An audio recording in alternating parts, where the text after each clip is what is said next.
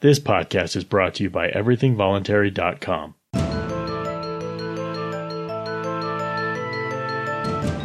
My name is Skyler Collins, and this is Thinking and Doing.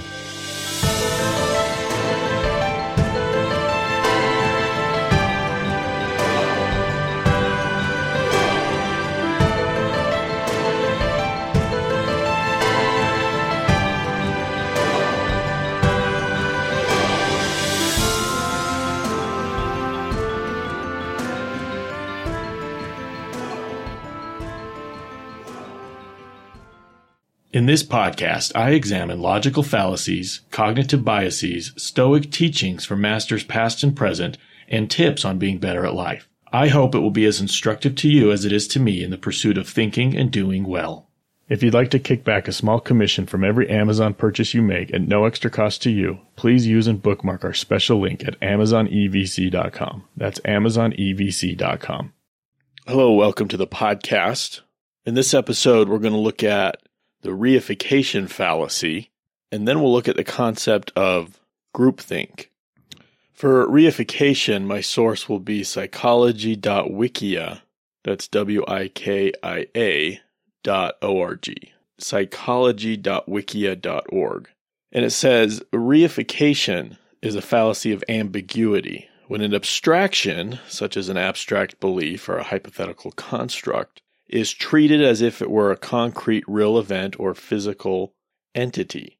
In other words, it is the error of treating as a real thing something which is not a real thing, but merely an idea.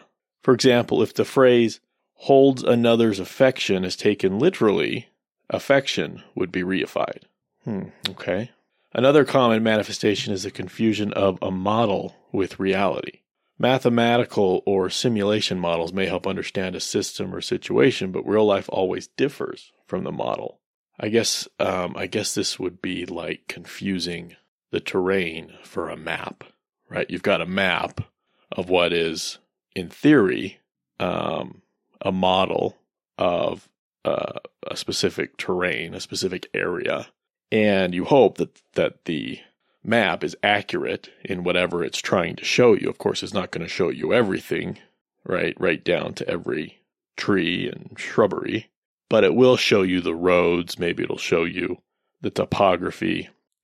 Um, it'll color code that or something. Um, and that can be useful as far as it goes, but believing that that's all there is to the terrain, of course, would be a mistake. Okay, let me go on. It says, note that reification is generally accepted in literature and other forms of discourse where reified abstractions are understood to be intended metaphorically. But the use of reification in logical arguments is usually regarded as a fallacy. For example, justice is blind. The blind cannot read printed laws, therefore to print laws cannot serve justice. that's uh, that's kind of funny. In rhetoric, it may be sometimes difficult to determine if reification was used correctly or incorrectly. Okay, here's some more on theory. I've I've always before we get to theory, there's a section here on etymology, um, and it basically comes back to the Latin, which which means thing making, the turning of something abstract into a concrete thing or object. The way I've always thought about it is reification is realification, right? To make to make something real in your mind, to believe that it's real, but it's not actually real. Okay, so this is under the section theory. It says reification often takes place when natural or social processes are misunderstood and or simplified. For example, when human creations are described as facts of nature, results of cosmic laws, or manifestations of divine will. Reification can also occur when a word with a normal usage is given an invalid usage, with mental constructs or concepts referred to as live beings. When human like qualities are attributed as well, it is a special case of reification known as pathetic fallacy or anthropomorphic fallacy. Okay. Reification may derive from an inborn tendency to simplify experience by assuming constancy as much as possible. Okay, here's something that I'm thinking about when I'm thinking about reification to make real something that's just an abstract idea. And I try not to get political on this podcast. I save all of that for my other podcast, Everything Voluntary. But I think this is something that is not necessarily political, but there's a lot of there's a lot of talk these days in different ways, but also in past days, in, in my opinion, more agreeable ways of the concept or the construct of rights, right? We like to say things like, you shouldn't violate my rights, or I have a right to this thing, therefore what? right? What, what is being, what is being claimed, right? Like if we look back at the founding of America and we look at the complaints of the group of people known as the Anti Federalists against uh, creating a strong central government on the American continent, a lot of their focus was on the protection of rights, right? That concept of rights, that we have rights. And I, I guess in their day, most people accepted that rights were, were God given, right? People have also used the term natural rights right? So you have natural rights, we have natural rights, or we have God given rights. And if these rights aren't protected, then we're being oppressed. What you're doing to us is criminal if you are violating our rights. So there's this, there's this concept, right? This idea that we have rights, like rights are a real thing. And it seems to me like most of the conversation around the concept of rights is committing this reification fallacy. I think that um, rights can mean a lot of different things, right? There's this sort of grand, broad application like I've been talking about, but then there's also me and you come together as, at least in our own minds, as equals in some sense, and we decide to grant each other certain rights to the other, the other's person or property, right? So when I let you in in what I consider to be my house and what the rest of the society, most of the rest of society uh, considers to be my house because I obtained it in a certain way that they all recognize. When I let you in, I am giving I am giving you a right to to be in my house, to sit on my couch, to you know use whatever property I share with you, such as a board game, right? So I'm granting to you what we would call rights over my stuff, at least temporarily. Right? That's kind of that's kind of what that concept means in that situation. We can also think of a bit more official type of rights, such as the terms of a contract, right? Contractual rights. I'm giving you a right to my stuff in exchange for title transferred to your stuff or something. But when this uh, when this country was founded, it was believed that rights in this broader sense were something that pre existed any government, any state, any legal authority, any, any legal document, any constitution, any, any code, legal code. Again, the belief I think that was widespread was that it was that they were God given. Obviously, that begs the question, right? Who, who and what is God? And, you know, how does he give rights? But in that day, a lot of the stuff was taken for granted, right? It was just uh, presumption. But there have been, I think, formulations or or theory about or thought about a concept of rights that does not quite fall for this reification trap. And I'll explain to a moment why the reification is dangerous. But before I get to that, let me just say some of some of what you know philosophers are saying today is that rights are not a positive thing, as in you have rights, positively constructed, that we have something, but rather a more irrational conception of rights is as a negative construct, that you don't have the right over somebody else's person or or property. So in every in every instance of somebody saying, "Don't violate my rights," there's two there's two uh, perspectives to see that at. There's the positive that rights are something real and that they have them somewhere. I think that aspect commits the reification fallacy. And then there's the negative perspective that when I say something like, don't you dare violate my rights, what I'm really saying is you don't have a right to my person to do what you want to do to my person or my property. So I have rights turns into you don't have rights. You don't have rights over other people or their property. Now, of course, the concept of property begs the question because property is itself a, a certain rights based claim. Property or or more accurate, ownership, I would say, is the exclusive right of control over a scarce resource, which begins with our bodies and moves outward towards stuff. So I think negatively constructing rights is less prone to engage in this reification fallacy. So maybe it's better to go in that direction philosophically. I don't know. But the one of the dangers, like I mentioned, the dangers with the positive construction of rights is at some point in the last 250 years or whatever, rights were transformed from um, I have a right to free speech, meaning you don't have a right to, to coercively stop me from speaking. I have a right to believe the religions I want. I have a right to peaceably assemble, right? A lot of these things that were encoded in the first 10 amendments of the U.S. Constitution, the Bill of Rights, is, as it's called. And again, these presuppose the, the, the existence of these rights before the Constitution, before any governments. But it was, it was always, rights were always something that basically amounted to don't hurt me, don't take my stuff.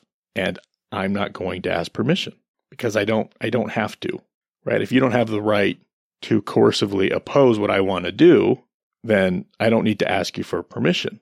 Right? So when so when we set up so when when the founders of this country set up, you know, the federal government, there were state governments and municipal governments and blah blah blah, there was a lot of concern about what the gov what what laws could be passed and what government, which is an instrument of force, should be allowed to do to the people.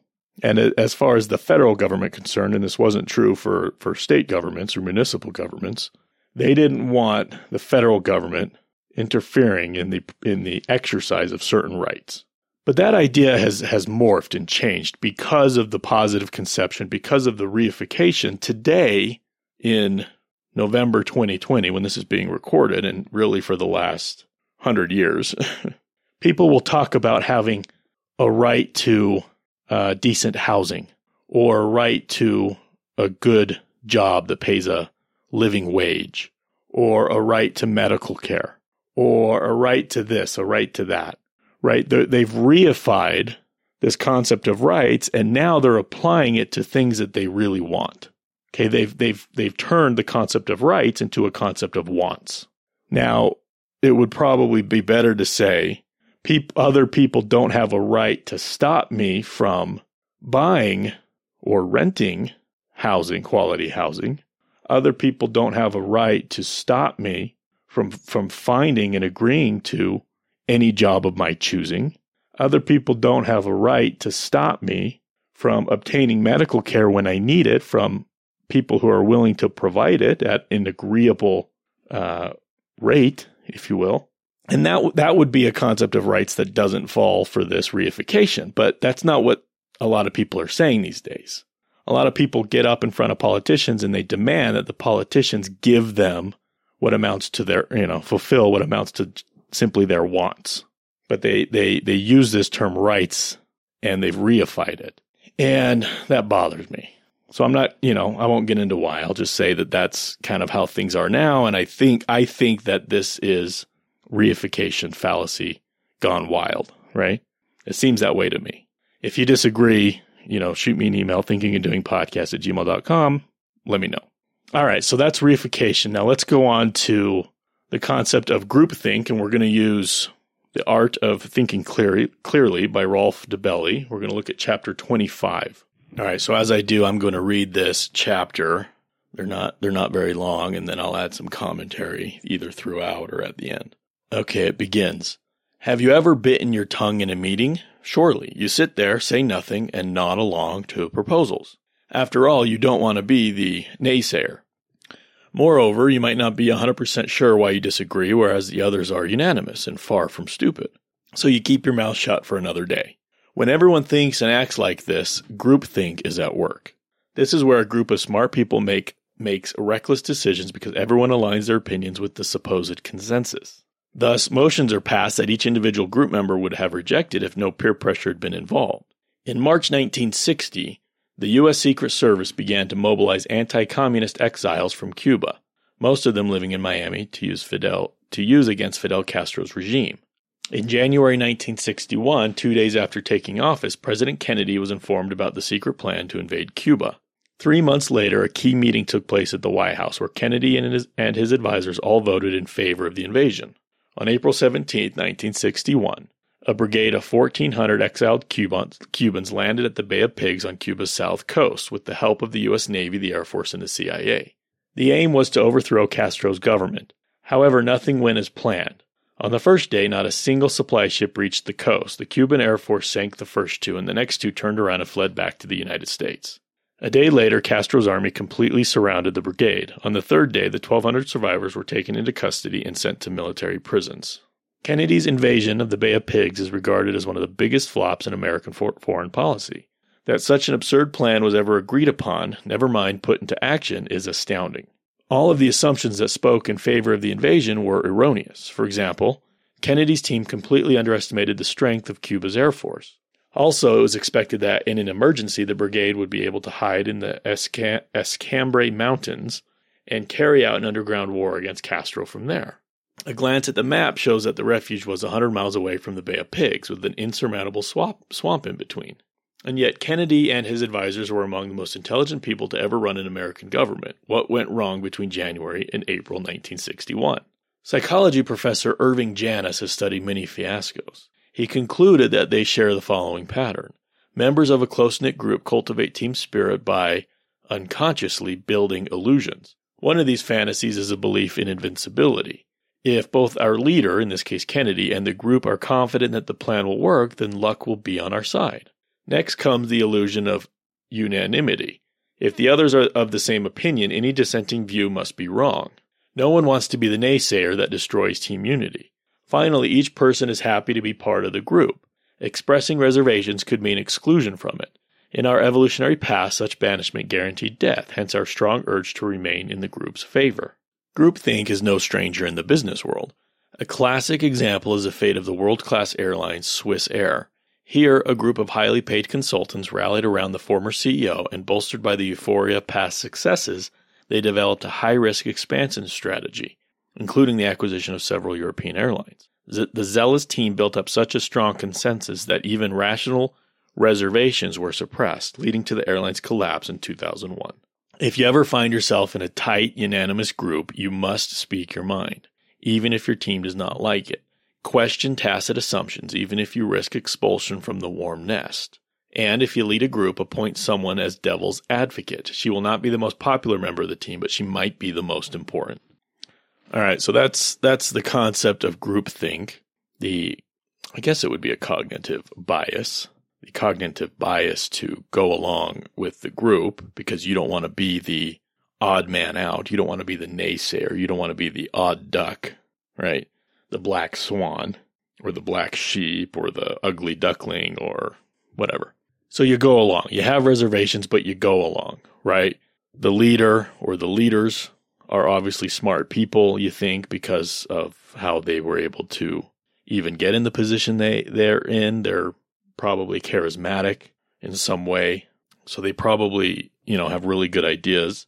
Maybe some of the details you have concerns about, but you know, nobody else is voicing those particular complaints, or for that matter, very many complaints at all about whatever the plan is, whatever the agenda is.